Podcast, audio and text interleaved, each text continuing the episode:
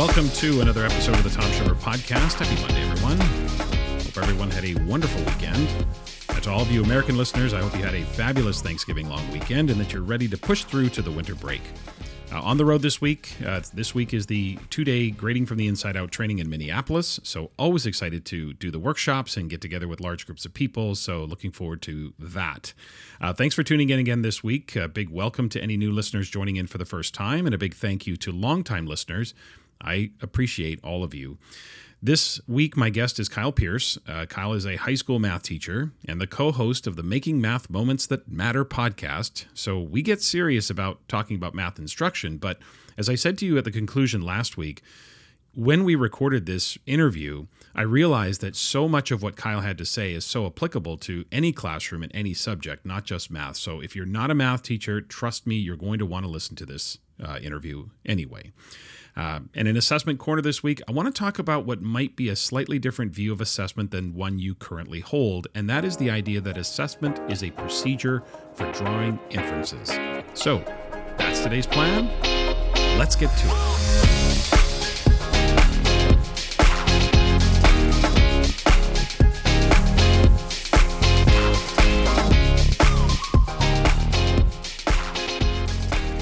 My conversation with Kyle Pearce is coming up. But first, I want to open this week with maybe a little nudge or a push or a little inspiration by reminding you that now is the time. Stop waiting for the conditions to be perfect. Stop waiting for the so called right time. Stop waiting for others to motivate you. Just stop. If there is something you're thinking about doing or thinking about starting, then start. If there is a small, medium, or large change you want to make in your life, whether professional or personal, if you want to create that, then now is the time. Take action. Every small step forward is a step forward. As someone who has authored or co authored several books, I often remind people that the only real difference between me and those people like me and, and those who haven't written a book, for example, is that I actually put my fingers on a keyboard and others did not. I don't consider myself special. I'm not some unicorn. I just actually did it. Now, we don't do this as much anymore, but back in the day, I used to say when my first book was published, you know, being an author is really cool until you set foot in a bookstore. Now, we don't go to bookstores much anymore, um, but when you set foot in a bookstore and you begin to look around, you realize, there's a lot of people that have written books. It's not that cool. It's just the difference is we did it and others didn't. So whether it's writing a book or developing an expertise or making a personal shift in your life, now is the time to get started. Today, right now, in the next five minutes. Something, do something that takes you one step closer to reaching your ultimate goal. Now, you know the sayings, right? We're all familiar with them. For example, the journey of a thousand miles begins with a single step. Now, some people may not know where that comes from, but that saying originated in chapter 64 of the Tao Te Ching, which is attributed to Lao Tzu. Now, the actual verse in chapter 64 is this A tree that fills our embrace grows from a single seedling. A tower nine stories high starts with one brick. A journey of a thousand miles begins with a single step.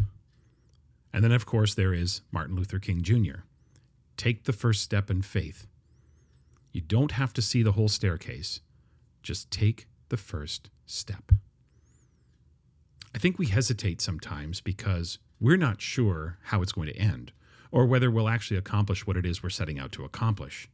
But what if instead of obsessing about how it will end, you spent more time obsessing with how it will begin? Rather than planning the next 37 steps, how about we just take the first one? One of the ways I trick myself as an author is I never sit down to write a chapter. That is overwhelming, and I sit there and I freeze and I get writer's block and I can't really think of what I'm going to do.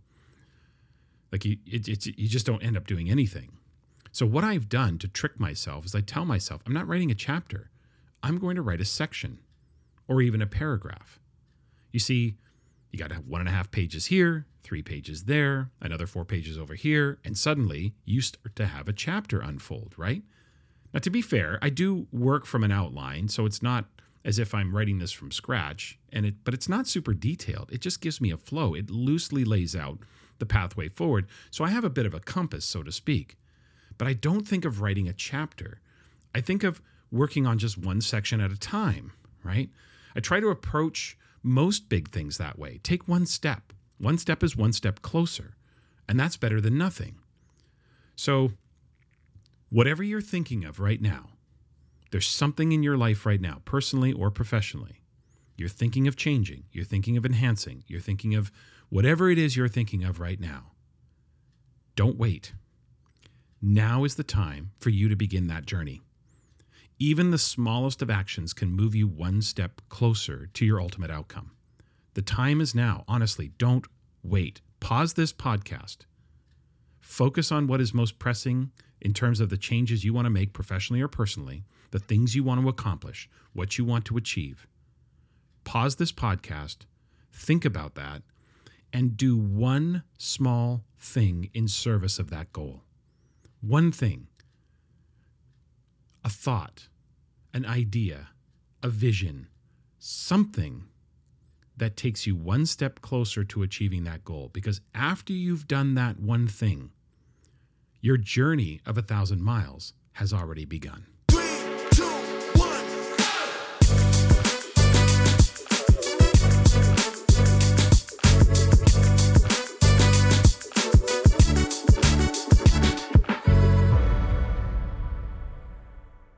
Joining me this week for the interview is Kyle Pearce. Kyle is a K 12 mathematics consultant with the Greater Essex County District School Board. That's a mouthful for sure. Hmm. Uh, Kyle's passion for math drives him to uncover creative ways to spark curiosity and fuel a sense of making meaning through problem based math lessons that are contextual, visual, and concrete. Kyle also delivers workshops across North America and is the co host of the Making Math Moments That Matter podcast, along with Jon Orr, and also shares a lot of his information on math, uh, makemathmoments.com.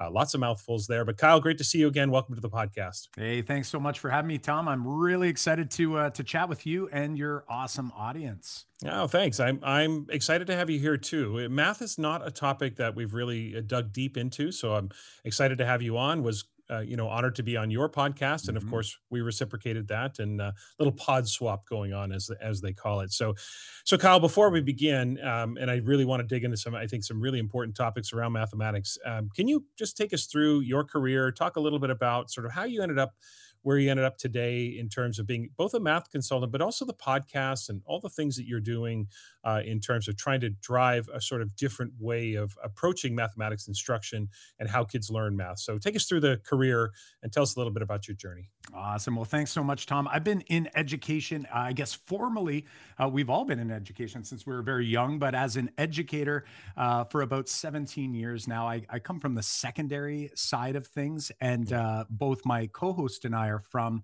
high school math um, in uh, the high school math classroom. And, you know, our experiences were really similar to that which we experienced throughout our own education. Um, some people might, uh, you know, might uh, be able to relate to this idea of either sitting in a math classroom as a student and either sort of getting it or not getting it right like a lot of people would say like i was good at math or i wasn't good at math or i'm a math person and i'm not a math person well something that uh, i realized way later after deciding that hey my grades are saying I'm I'm a math person. Uh, you know, I I seem to get it, quote unquote, uh, maybe faster than most. So I went into become a math teacher. You know, I, I, didn't really think much about it. I just thought, you know, I I think I'm I'm okay at this. So I'm going to go ahead and do that. And it was only after I got into teaching in my own classroom when I started to realize that I actually wasn't as good at math as maybe I once thought. Uh, my grades told me that I was good at math, but ultimately, at the end of the day, um, I never really felt confident in mathematics. And you know, if you think those anyone who's taught math, whether you know it's an elementary teacher who's teaching all the subject areas and has, has taught math, or whether you're a math uh, a math focused teacher or content uh, specialist, you probably know some of those kids in your classrooms who are getting you know say the A, but don't really like exude confidence. Um, like when I was in high school, I wouldn't necessarily say I was good at math, but the grades said otherwise. So, um, all that to say, early in my career, really um, found it difficult to get students to sort of pay attention to the math. I, I thought I would just do it the way I was taught and everything would be okay, not realizing that there were tons of other kids in my classrooms as a student who didn't actually understand what was going on. I was a lucky one and you know managed to get through kind of game the system so to speak and ultimately it came down to this realization that oh my gosh i was just really good at memorizing and a lot of the students in my classroom who were getting these higher marks were really good at memorizing too something that all of my students were lacking and i lacked as a student and as a teacher was this ability to actually think problem solve, persevere, all of the things that we say we want for our students in a math class.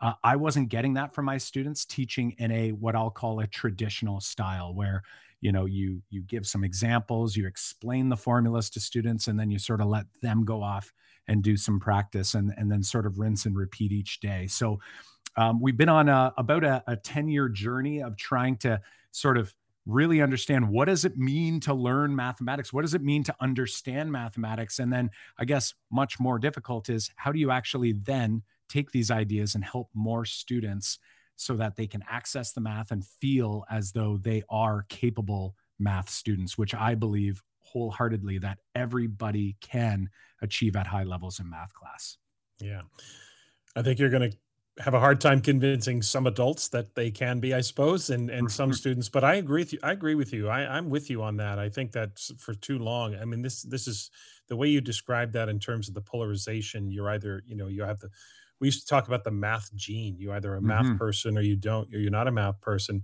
And that that it really came down to whether or not you understood the math, not really. You just knew how to follow directions, order of operations, you memorized the formulas. I almost a story for another day. I, I almost became a math teacher. I ended up becoming a history teacher, high school. Uh, but I loved math, but it was procedural. And I think you Mhm. you tap into something uh, with the thinking because you know for the longest time, math was this subject that was reduced to you're either right or you're infinitely wrong Mhm. and and the focus really was on following the algorithms the procedures the formulas to arrive at the correct answer but the problem was as we i think you've articulated is that you could get the right answer but not know why and not Mhm. know not understand the thinking behind the mathematics so i could get the right answer but i don't know you know why is a squared plus b squared equal to c squared i don't care i got the answer because i know how to follow that formula so i think what we've seen is the evolution of math and and to be about more of the thinking about math. What I know some people refer to it as the new math. It's like, but it's not new. It's the same math as it always been. You know, families, parents, communities call it that. So, um, how do we help parents, families, even students kind of embrace this? If there seems to be this controversy around it for some people, it's like the new math, as I mentioned. But how do we Mhm. get people to understand this deeper, more thoughtful approach to math instruction? How, how do how, what are some ways that we can help them understand that?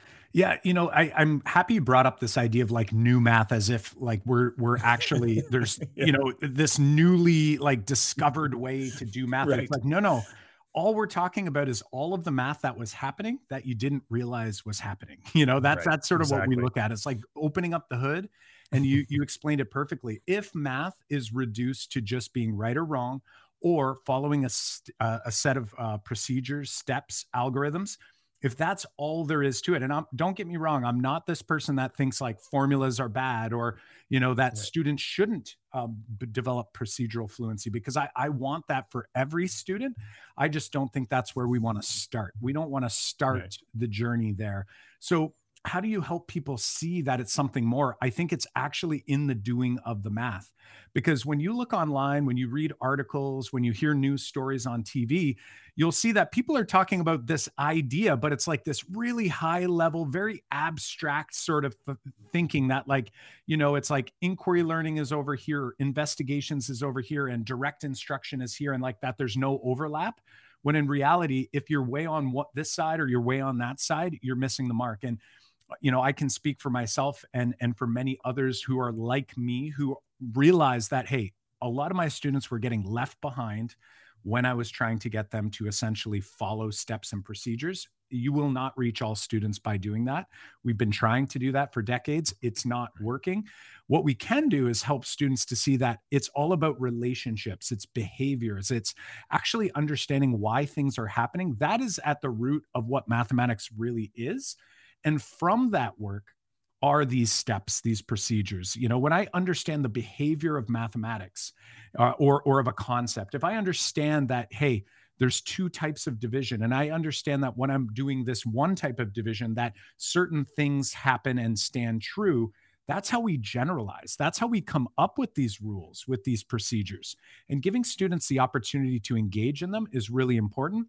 But I think the part where we've missed along the way is going all the way to the other end, letting students explore math, but then never getting them to solidify that understanding. And, and that's something that I know I really struggled with for the first, I would say, you know, decade of, of trying to shift my thinking, shift my practice. I would let students explore, but then at the end there was no sort of tying the the loose ends there was no consolidating that learning so mm-hmm. back to your point about parents and and getting adults to understand what math is really all about, I think the only way that they will ever understand to take it from this high level discussion about things they don't really know or understand or have never experienced is to actually give them that opportunity. So I find when you actually do some activities with adults and they start to see things, when you emerge an idea like why two digit by two digit multiplication works, when you're using an area model or you're you're leveraging context, they start to go, oh, this makes, I never understood why I did what I did, but this makes perfect sense. And when you come back to them weeks later and ask them about it, it tends to stick longer as well. So when you get people to actually experience it themselves, it's like they have this mini epiphany and they start to go, I get what you mean now. Mm-hmm. Until they do that, you're trying to convince someone of something that they've never seen before. It's like me telling you the world's flat right? Or if you believe the world's flat and I tell you it's round, but you've never had the opportunity to truly explore it. So mm-hmm. I think that's where we actually get to. And and I think as educators, if we can invite more adults into our classroom, help them understand what it is that you're trying to achieve, I feel like you get more of that, you know, that understanding and they start to go, you know what? I I trust Tom, you know, he's got my my kids, you know, their their education in mind and their best interest in mind. Yeah. Two things I want to follow up on uh, there, Kyle. First, uh, it's probably a good thing I didn't become a math teacher. You hmm. said there's two kinds of division. Can Isn't you explain? Can you, I wanted to just sprinkle that in there because no, I, I, didn't want to bury the lead here. I need to know. Um, to okay, so explain. Yeah, I, I, will definitely explain. It, it's actually something really interesting because I have a, a math degree. It, it, sounds like you know you you had been taking some math courses as well in university, and I took one. Yeah. Okay. Only okay. So you had you had sort of made that decision earlier on. Um, yeah. But I'm telling you, I have a math degree, and I only was like came to this conclusion that yeah. I didn't come to it. I, I discovered that wow, there's actually two types of division, and it's been happening forever. Like there's no way of avoiding it. Is happening right. no matter what. When you're dividing, you're using one of these two types. And really, the best way to see it is through context. So by giving a context, it makes it much more understandable. So I'm going to give you a scenario here. Uh, I've got 12 apples. Okay. We're going to keep the numbers very, very, you know, um, uh, very simple accessible. Kyle. Yep. Yep. Here it is. And I have three baskets. One division problem. I could say there were 12 apples divided across three baskets. And my, my question to you would be how many apples per basket are there? And I, you know, I'll I'll let you go ahead, not to put you on the spot, but there's 12 apples, three baskets. How many apples per basket? Well, I'm thinking there would be four. There are four apples per basket. Now you hear me say that repeatedly because it's really under, uh, really important to understand. So I want everyone who's listening. So you might be watching this on YouTube, or maybe you're mm-hmm. listening to this in your car, and you see the basket. You see three apples inside of the basket. Okay, great. That is one type of division. All right. And I will name it afterwards. The name really isn't important. But wouldn't there be four apples in the basket? Or sorry, four apples, three baskets, okay. four apples in every. You basket. are the you are the math teacher, yeah. Kyle. yeah, exactly, exactly. Everyone's everyone's in their car like crashing and all these things. Yeah, that's Hopefully right. everyone, yeah, yeah. you know, focus on the road. Yeah. Uh, okay, here's the second right. type of division in action. Okay, there's 12 apples again, except this time, this time I'm going to tell you something slightly different but it's still going to be division. I'm going to say, you know what, Tom? I want to make sure, I want to make sure that every basket has four apples in it. How many mm-hmm. baskets do I need? Oh. Now, I think I think you need three. I think you're going to need, need three. three. baskets. The difference yeah. here, I want to make sure that we see this side by side, is in the first case, you're actually revealing a rate. You're revealing how many per basket, how many mm-hmm. apples per basket. In the second instance, we're actually revealing how many baskets or how many groups. So these two types of division are happening no matter when, like, or no matter what you're doing. There is one of these two types. You either are revealing the rate or mm-hmm. you are dividing by the rate. So in the second case, I told you what the rate was. I said, this is how many I want per basket. Tell me how many baskets there are. Now, this might seem, you know, like, doesn't this just confuse things?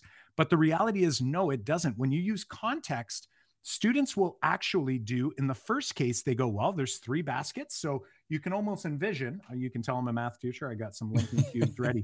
I would take my 12 apples and I literally would, like a, yeah. a kid in kindergarten or pre K, could take the 12 and they would put one in the first basket, one in the second basket, one in the third basket, and they would do this until all 12 of the apples were gone. That's called fair sharing. So, fair mm-hmm. sharing reveals a rate.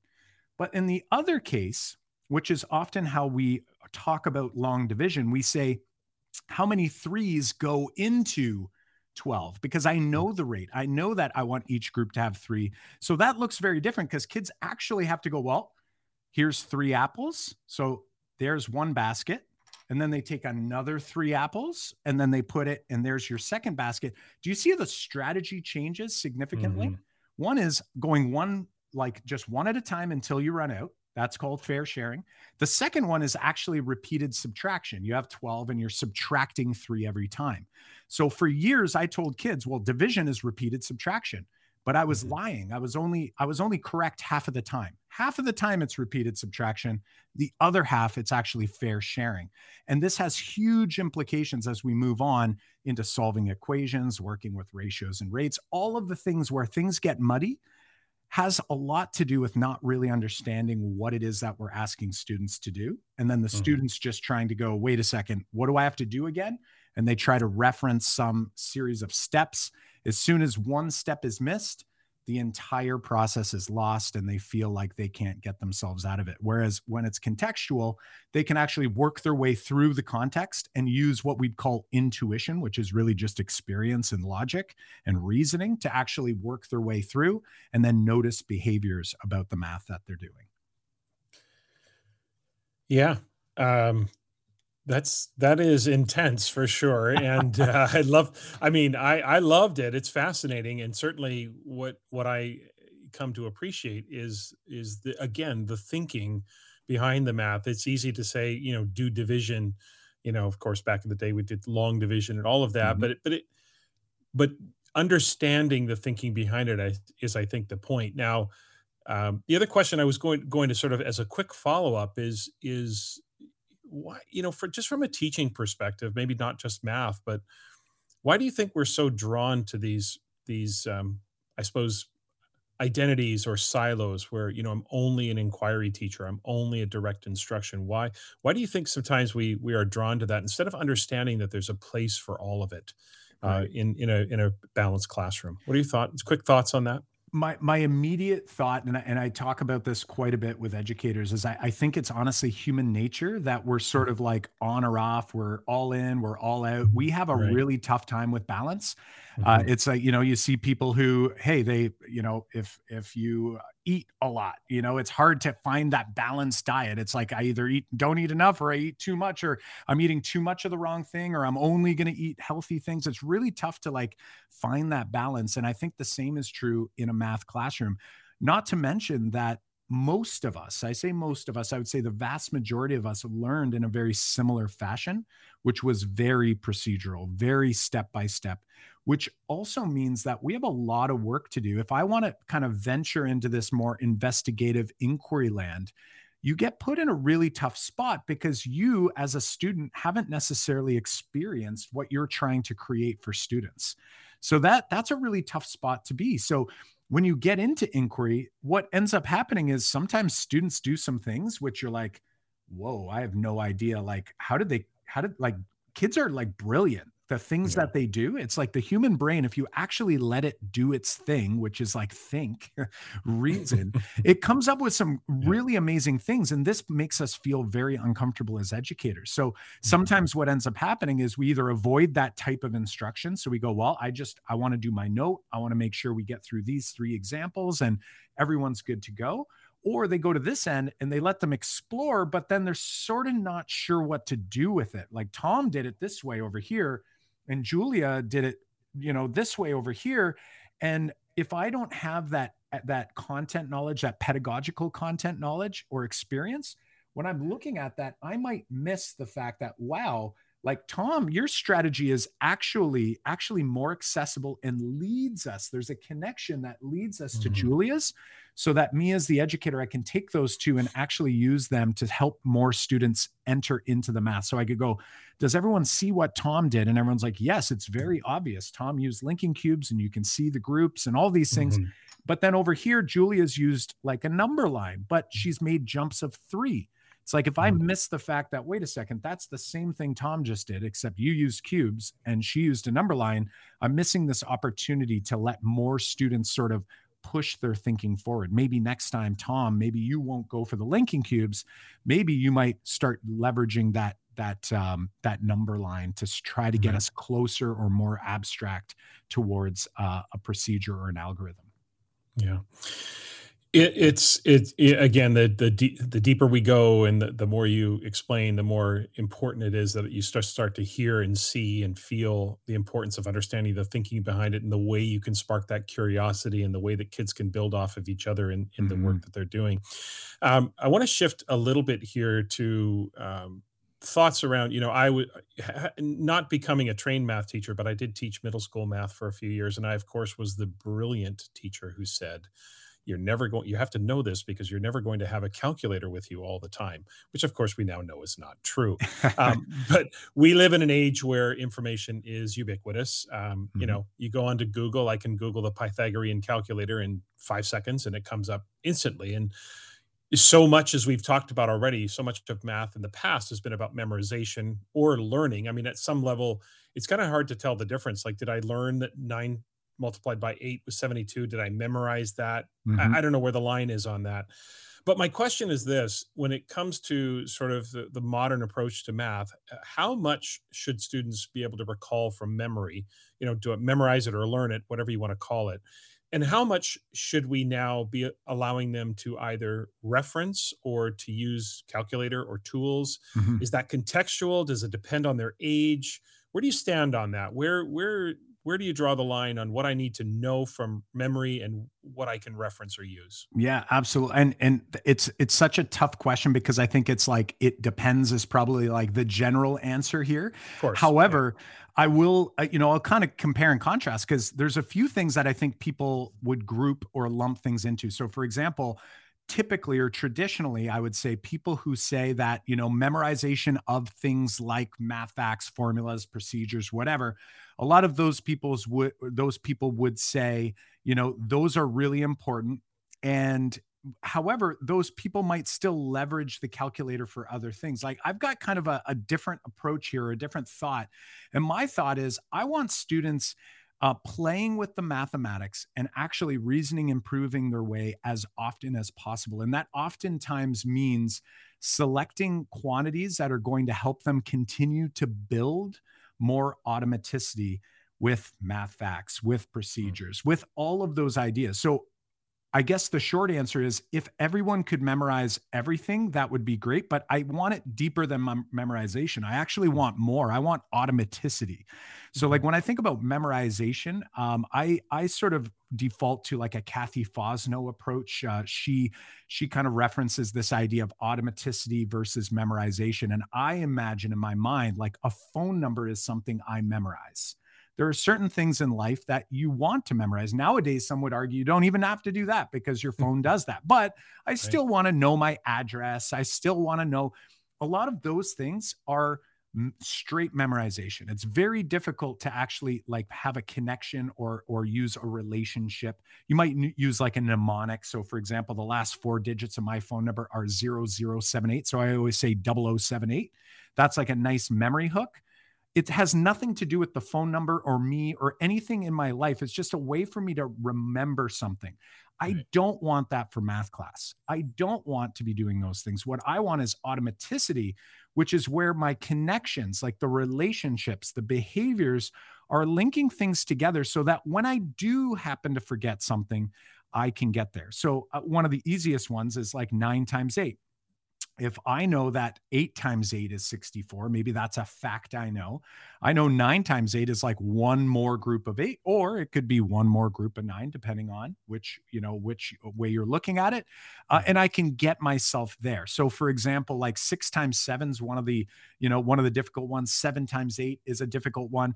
Do I want students to know that? Sure, that'd be great. But if they don't, I don't want them to say, I don't know the answer. I want them to be able to go, okay, what do I know? Okay, well, if it's seven times eight, I do know that seven times seven's 49. So now what do I need to do?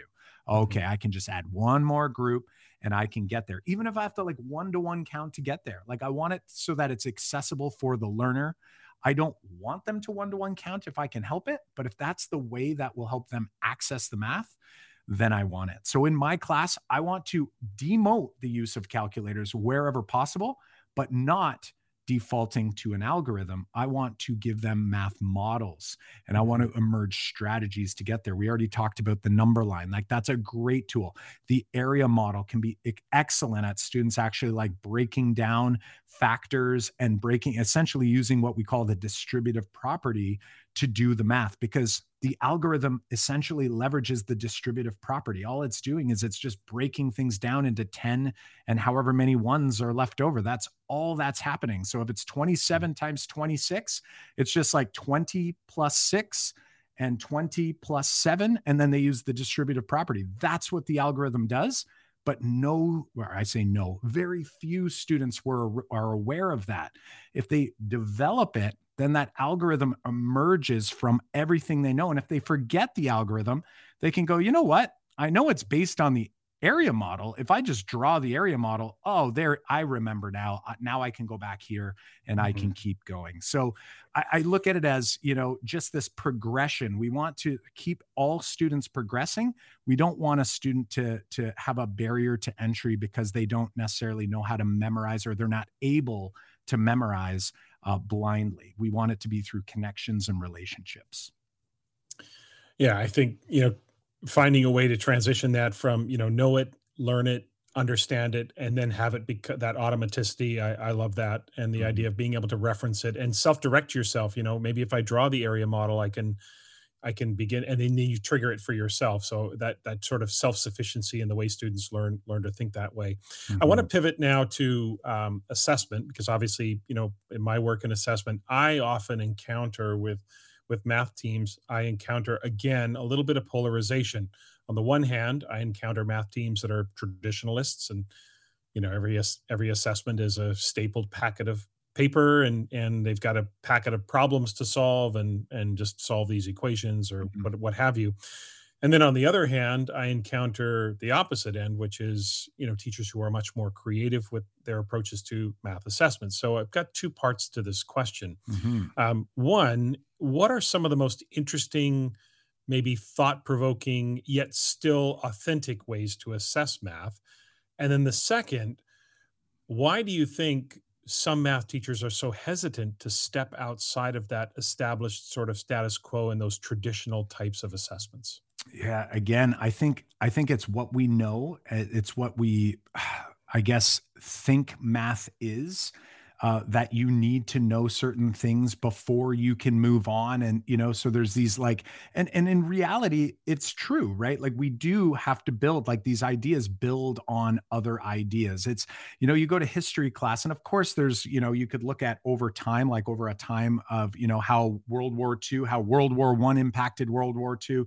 but like mathematics it continues to get more complex and ideas build on one another. So i think we are we are um, maybe hyper focused on this idea of students need to get to here before they're even able to like engage over here which i don't think mm-hmm. is necessarily true um, it can be problematic uh, uh, as we know but students you know they can figure things out as they go and it's not a perfect line so when it comes to assessment i think I think we're so used to trying to have this sort of you know when we talk about assessment as well I, I picture assessment and evaluation is very different but in math mm-hmm. class we do a lot of evaluating and you know maybe not so much assessing. So what i mean mm-hmm. by that is you know i remember vividly my first year teaching on a wednesday night big leaf fan. So i'd watch the leaf game and i'd start marking the test on quadratics.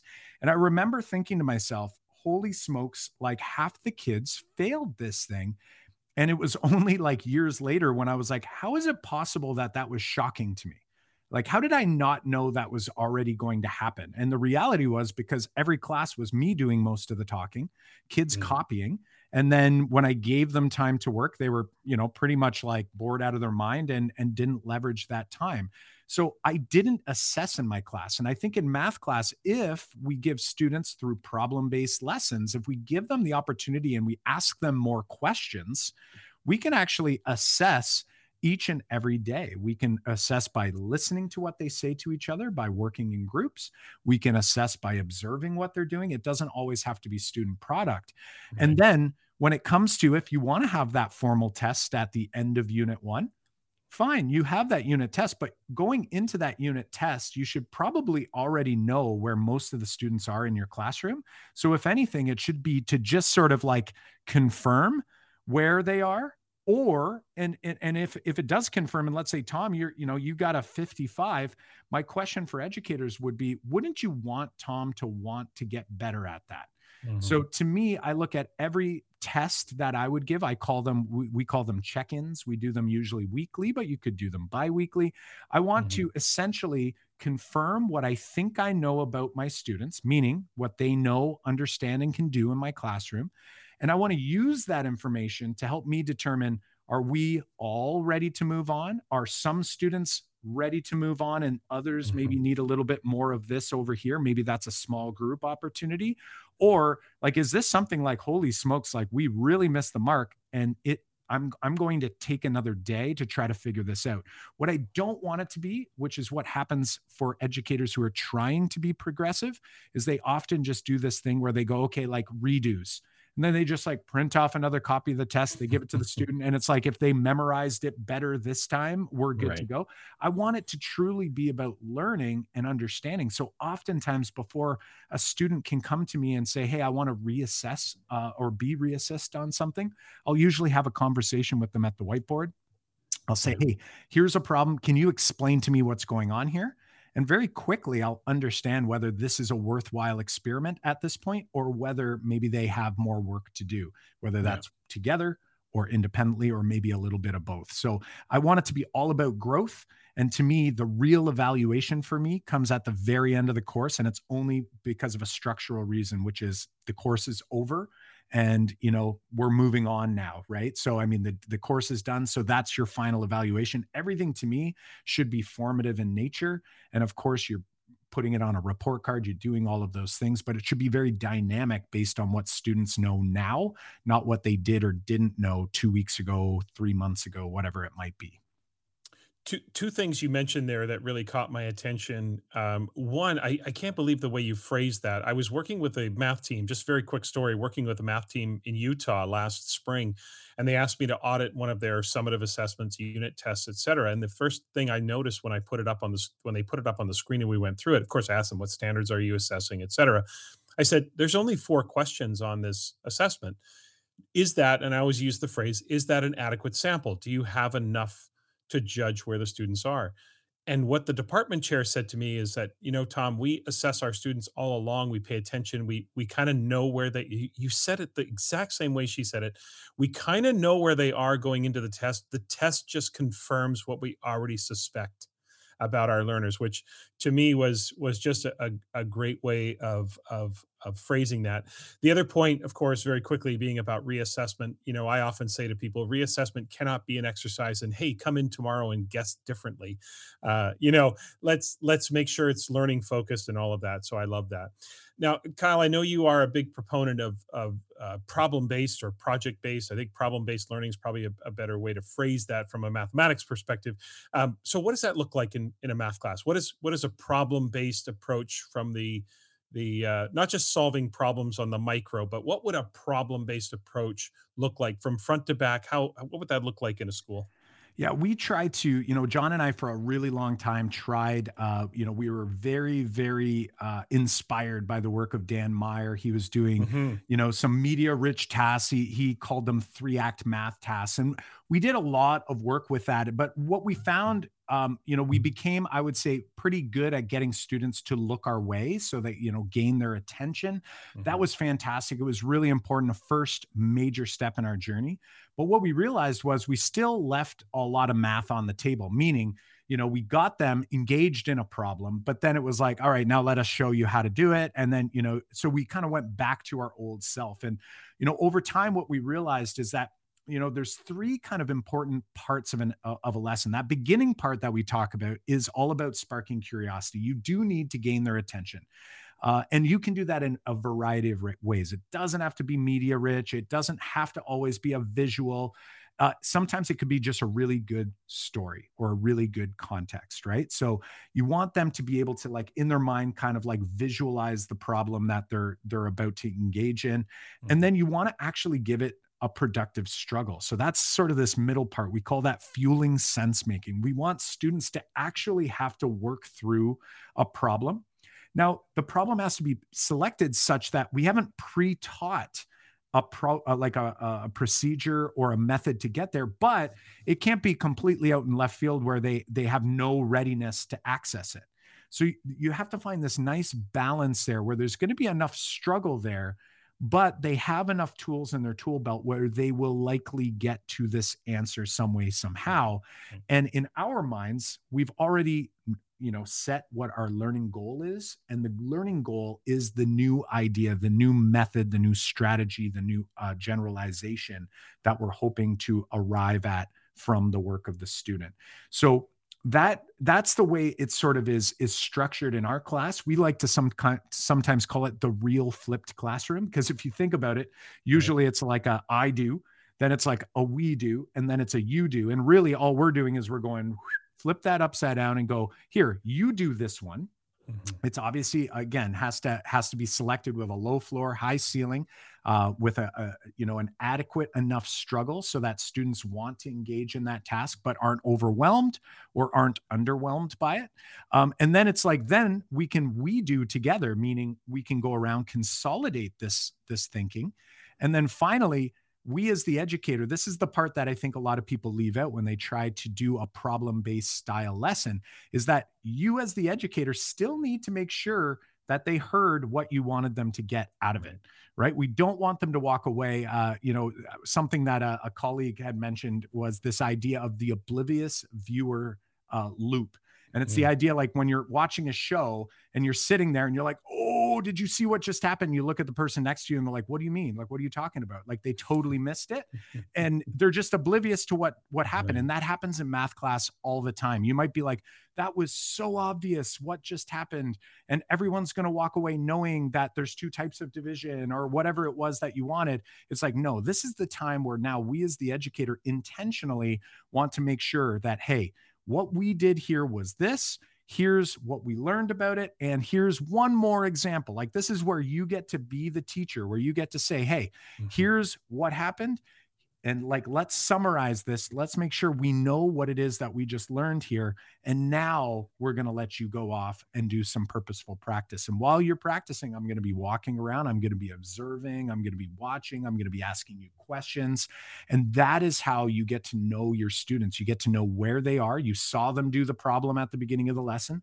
That helps you tailor what your Mhm. lesson really looks like versus just going in blind, assuming no one has any assets to bring with them into this classroom. So, a lot of teachers are worried about losing time by doing this, when in reality, it's actually the opposite. You actually save time because you see, wow, a lot of students in my class are already doing this strategy and i was going to spend a whole day teaching them that strategy like Yeah. maybe we can move on to the next part and you know save that time so that students can kind of dig deeper so for us that's like a problem based lesson um, on our website we have a full framework there a, a nice big long article that you can read at makemathmoments.com forward slash framework um, mm-hmm. and that will break down those three chunks and we we use some examples so that you have you know something to kind of work from as well as all of our tasks out there that uh, that educators yeah. can try with their own students Love that. Uh, love it. I think the uh, the way you described that as the ultimate flipped classroom, I think that's universally applicable to in in, in any subject. I, I think that's you know an opportunity to explore, making sure students though have enough knowledge, enough background knowledge. I mean, I think that's where some inquiry based learning approaches to learning end up falling short. As I mm-hmm. interviewed John Hattie a, a month ago or whatever, just a few episodes ago, and he talked about how it's important that students have a foundation of knowledge before they develop a question because they have to know what they don't know or what I may not know what I'm curious about, right? And the same with mm-hmm. solving a problem. that is the ultimate formative assessment that you just described there, which is you know, seeing what they know, seeing that they're already using that strategy. I would have wasted 20 minutes, an hour, two class periods. So I mean, much. you just find a way to to grasp, you know, to find out where they are so you can move forward on that. I uh, absolutely spoke to me for sure. Okay, mm-hmm. last question before we finish up with our, our uh, the final two questions I always ask. Last question about math. I, you know, I always think that being a reflective teacher, I think, is an important quality for for all of us to cultivate. So I'm I'm wondering, from a math teacher perspective, what are besides the idea of like, did my students learn what I taught them today? I mean, that's a, a fairly straightforward question you could ask yourself. But what do you feel are some other questions that if, if, if math teachers listening right now are thinking about, they want to do a little internal audit, they want to reflect on their classroom. What are some questions they could ask themselves to kind of guide themselves in creating a, a, a more rich thinking based experience for their learners? I love it. I, you know, I I would ask you know now just to to confirm are we ask are this questions for teachers to ask themselves themselves yes asking themselves, themselves. awesome yeah I, I, would i would say like what not only like did my students learn what i taught them today that's very important and again like i said yeah. easy to forget easy for to sure. forget to to to do um, but i would say is like did my students actually engage in thinking in reasoning in mm-hmm. proving in conjecturing in estimating. Like, just to give you an, uh, an example, I was that student. I remember vividly in my elementary years, uh, I had a textbook where it was almost like every question was like part A was estimate, part B was calculate. Mm. So it was like, you know, they're they were trying, like, you know, but the reality is I was that kid who calculated and then I would just like take three off to do my estimate. So I never actually engaged in estimation. Mm. So when we think about this as educators is like estimating is so important for students to actually um, gain an understanding of not only the context but then when they do the work when they look at their final answer if you've ever looked at a problem these math teachers will be able to relate you look at a problem and you go, how is that even like, how did you think it was 3 billion liters of gas to get to, you know, wherever, right? Like, is that reasonable? Yeah. And it's like, if I didn't actually allow them an opportunity to estimate, like, what's reasonable here? And the only way we can do that is by giving students an opportunity to think. So, one little quick tip I'll give, and, and then I'll, mm-hmm. I'll leave this one alone. But if you're a teacher and you're going, I ask my students to estimate, but they're all like Kyle and they calculate and then they just adjust the number afterwards. Um, we like to say uh, withholding information is one of the best things you can do in your math class. Um, we call it the curiosity path. So we start with withholding information. That's how we start all of our problem-based tasks is mm-hmm. through not giving enough, where you have to use either like an you know a, a spatial visualization to kind of estimate or like you don't see enough of the information. So you have to use what you know about the context in order to come up with a reasonable estimate. And then the beauty is from there, we ask students, like, wow, wouldn't it, what would you like to know to help us take all these estimates and start to like get them more precise? And when you do that day after day, when students see that it's like all of our estimates in the class are like this, and then with the help of mathematics, we can get it really close with more and more information. We can get more and more precise. You don't get those students asking you at the end of the day, like, when am I ever going to use this? They're like, wow, I just thought, I was reasoning, I was mm-hmm. proving, I was conjecturing, I was arguing with my neighbors. Like, those are the things that I want to do more of in my math class. And then all the other things come from that. So you will get the benefit of more math yeah. fact memorization. All of those other pieces follow from engaged students who think. And once again, all of that applicable to mm. every subject area. Absolutely. Did, did my students think today? Did they engage in reasoning? Did they engage in conjecture? Did they make an estimate? You can make estimations and and project and and think about things historically. You can think about chemistry. You can. There's so many, so much applicability there. So Absolutely. I hope listeners, as Kyle's been, you know, we've obviously been focused on math, but so much of what you've talked about today is is really applicable to almost every every classroom and every subject area for sure. Who's doing the thinking is probably one of the most important questions we can ask as teachers. Two questions, Kyle, as we finish up today. Questions I ask everyone on the podcast that comes on. Uh, the first question, of course, um, take this in any direction you want to, but the question is quite simply educationally speaking, what keeps you up at night?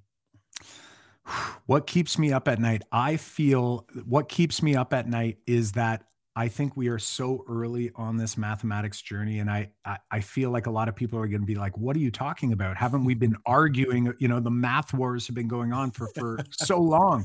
Yeah. But the reason I say it, we're so early in this journey, is because of some of the pieces I had mentioned earlier, where we are still trying to learn conceptually how math works. And the further up the grade levels you go, the harder and more complex it becomes. So, for, you know, again, I'll give another example ratios and rates they are really muddy. Like if you ask teachers, like, what is a proportional relationship? You're going to get a jumbled mess of all kinds of different definitions. Mm-hmm. And until we gain a better understanding as as an educational community as to what are these things and how do they work conceptually, not just procedurally, but conceptually, it's going to be really, really challenging for us to do that well and consistently with students. So mm-hmm. it keeps me up at night because um, I I know it's worth the effort, but we have a long way to go. And uh, I just I just hope that we're all willing to put in that time and effort, and uh, we don't sort of give up too soon on it. Right, right. The math wars continue. Mm. Um, mm. I can sad. imagine, you know, it, it's it's like anything. You get a group of teachers who are passionate about a subject, and everybody brings their perspective and viewpoint and background and paradigm Absolutely. to that conversation. So it definitely is tough. Okay, we're going to finish up on a light note here, Kyle. Yes. Uh, last question. Um, I love food. Uh, I'm a would fashion myself to be a little bit of a, a foodie. Um, and my question to you ultimately, you live in Belle River, Ontario. So I want to know where's the best place to eat in Belle River, Ontario? You know what? Belle River is such a small town. So I, have got two things for you because I know a lot of people talk about pizza joints all over the place. If uh, Belle River is a suburb of Windsor, Ontario, we are like the most southern area in Canada. So if you look at a map, we're actually south of Detroit. Like, who would have thought? Just a, a jump south of the Detroit River, which everyone's like, what? I thought Canada was north. Anyway, uh, so in Windsor, pizza. Windsor pizza is super popular. Uh, so I'm not going to tell you Windsor pizza places, but I will tell you in Belle River, we have, we are a town of 5,000 and over a stretch of less than five kilometers along the same road, the same road, we have 10 pizza joints over that five kilometer stretch for 5,000 people. So that's how much people love pizza around here, especially Windsor style pizza. But the restaurant I'm going to tell you about, if you're in Windsor, uh, it's my wife and uh, and my favorite restaurant. It's a small Italian restaurant called Avanti. Uh, it's just on the corner of Ottawa Street and Hall Street in Windsor, Ontario. It's very small. Uh, but uh, the the cook uh, is amazing and actually uh, went to the same high school as both my uh, my wife and I. And uh, every opportunity we have to go out to dinner, we go there. And anytime someone comes from out of town, we take them there. So Avanti in Windsor, and then any pizza joint in Belle River or Windsor, Essex, you're going to love it. Fantastic! It's it's funny that pizza seems to come up uh, many times uh, when I ask that question. It's always it's always a good time for sure. We'll have a pizza wars uh, discussion next time. Pizza, wars. Who's got the best pizza? Yeah, absolutely. Listeners, you can uh, follow uh, Kyle on Twitter and Instagram. The handle on both platforms is at Mathlete Pearce. I'll have links in the show notes for that as well. And you can also follow the account uh, at Math Make Moments. Uh, that is uh, Twitter and Instagram. Did I, get, did I get that right? Uh, at Make Math Moments. Make Math Moments. Lots of thought, M's. Lots of that's M's. right. I know the I thought I, I, that's right. I, I, I kind of, as soon as I said it, I thought I got it wrong. Uh, and of course, it's makemathmoments.com is the website. And of course, you've you've got the podcast as well. So I'll put links in the show notes uh, awesome. for all of that listeners to, to follow Kyle and follow um, both Kyle and Jon on uh, on Make Math Moments for sure. So uh, Kyle, uh, fascinating conversation. Uh, really appreciate you taking the time. Thanks for doing this, man. I really appreciate it. Hey, Tom, it's been a pleasure. Thanks so much. Uh, we love your work, and uh, Thank thanks for uh, introducing us to, to an amazing audience. This podcast is a proud member of the Teach Better Podcast Network. Better today, better tomorrow, and the podcast to get you there. You can find out more at teachbetter.com slash podcasts. Now let's get back to the episode. In Assessment Corner this week, I want to highlight something I read from Dylan Wiliam. uh, he wrote a chapter in this anthology called Research Ed Guide to Assessment, edited by Sarah Donarski. Uh, it, it, like I said, it's an anthology, and, and Dylan Wiliam wrote the first chapter. And the first chapter was called How to Think About Assessment. And here's what caught my attention in this chapter. In the chapter, Dylan Wiliam states that uh, he's following up on the work of Lee J. Cronbach uh, from all the way back in 1971. So it just goes to show you that this assessment stuff is not new. It's been out there. I know some people, you know, it's new to you or you've kind of discovered things, and that's fair because, again, as I always say, we can't know everything about everything. But it's not new. Okay, these are not new ideas. These are ideas that just we need to keep reminding ourselves of. Okay, how to think about assessment. Here's what he's, he wrote Think of assessment as a procedure for drawing inferences. Now that's interesting, right? Wiliam writes this We give students things to do, tasks, activities, tests, etc. And we collect evidence from the students from which we draw conclusions. And he goes on to say that defining an assessment as a procedure for drawing inferences also clarifies that it makes no sense to define the terms formative and summative as kinds of assessments, because the same assessment can be used summatively and formatively. So it's the inferences that are formative and summative, right?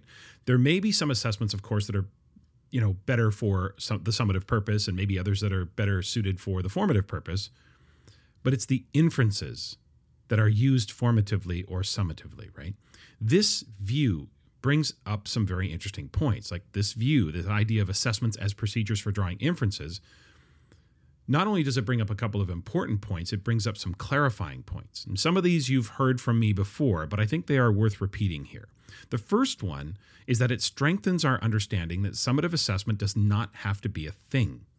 Like if you take the idea of drawing inferences, that mindset, you can now see how summative can simply be a moment in time where a teacher examines the preponderance of evidence and determines or infers the degree to which the student has met the learning goal.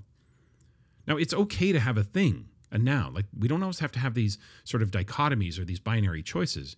It's okay to have a test or an event at the end in the you know because it gives the students another opportunity to show a deeper more thorough level of understanding however i do think this point about inferences is important because we don't need to rely on that one so-called summative at the end it doesn't need to always be this sort of high stakes if you can't do it on thursday at 1.15 then i guess you don't know it kind of event Okay. So that idea of looking at the preponderance of evidence, I think, is reinforced when we look at assessment as a procedure for gathering evidence to draw from which we draw inferences. Okay, now here's the second point that I think is really important. This view of assessment as a procedure for drawing inferences also helps us understand validity. Now, you've heard me say this many times on the podcast, but it's a good reminder that assessments are neither valid or invalid. You only either make a valid or invalid interpretation of the evidence. In other words, you make a valid or an invalid inference. Now, Dylan Wiliam makes another great point in crafting a response to the question. When somebody asks you, is this test valid? I think this is a really, really great response. He writes that when someone asks you uh, that question, is this test valid? The best response to that is, tell me what you propose to conclude about the student when you see their test score, and I'll tell you whether that conclusion is justified. I think that's brilliant. Validity, or again, a, a valid interpretation, is vulnerable under two conditions. Okay, and this is where we have to understand whether or not we could draw a valid conclusion. The first vulnerability, if you will, is underrepresentation. In other words, sample size. An assessment need not be lengthy if you're willing to consider the preponderance of evidence all along the way. But if you don't, then you need to make sure there is an adequate sample in order to justify the inference you've drawn from the evidence. Okay, so we need to first make sure there is enough of a sample. Now, the other vulnerability is about construct irrelevant variance. Now, bear with me here, okay? So I know that's a fancy term, et cetera, but construct, you, will understand it once I explain it. Construct irrelevant variance. That's just a fancy way of saying, are there irrelevant factors that are creating a variation in how students are responding? Okay, so this example, once I give the example, it's going to be easy for you to understand. What do we want a math test to test?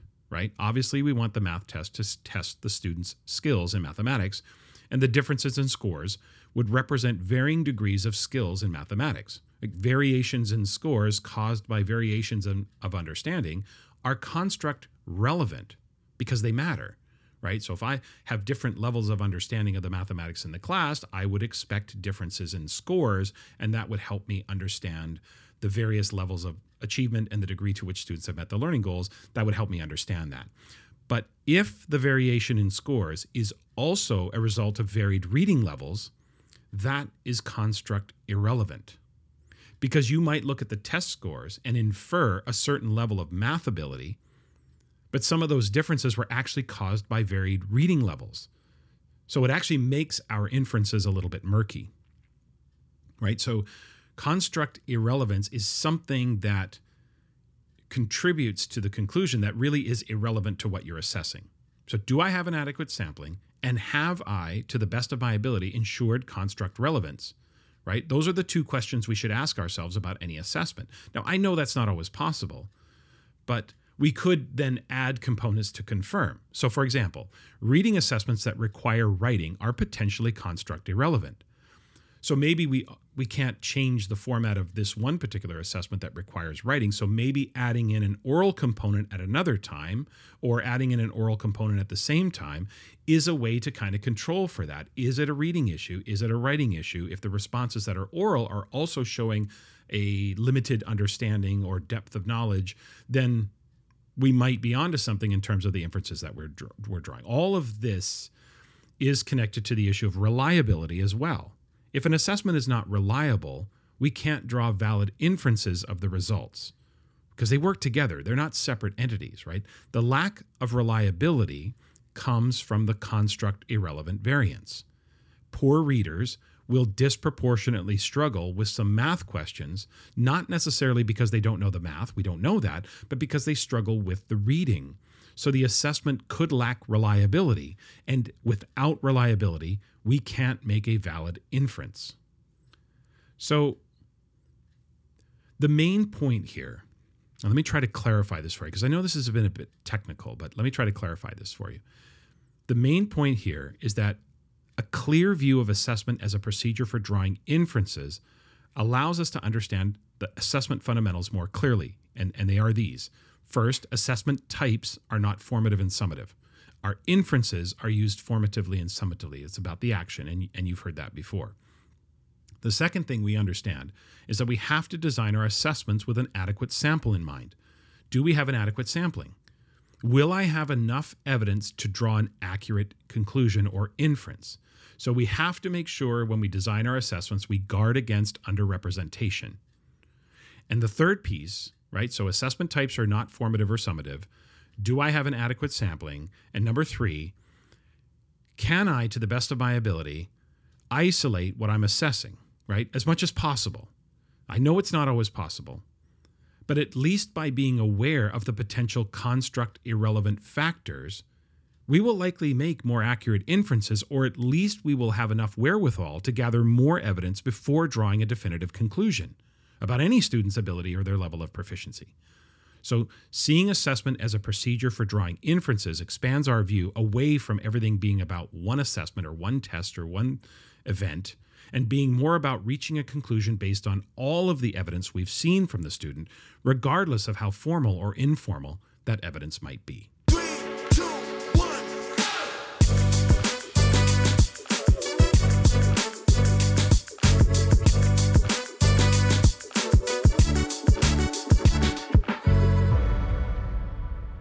Okay, that's it for this week. Remember to follow the podcast on Twitter, Instagram, Facebook, YouTube, and TikTok.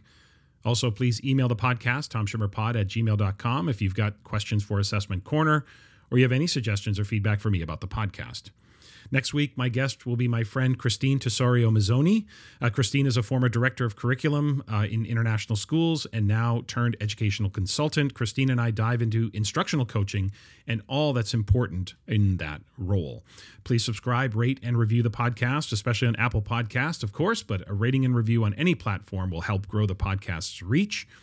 And if you like what you hear, please keep spreading the word about the podcast to your friends, your colleagues, or on social media. I would really appreciate that.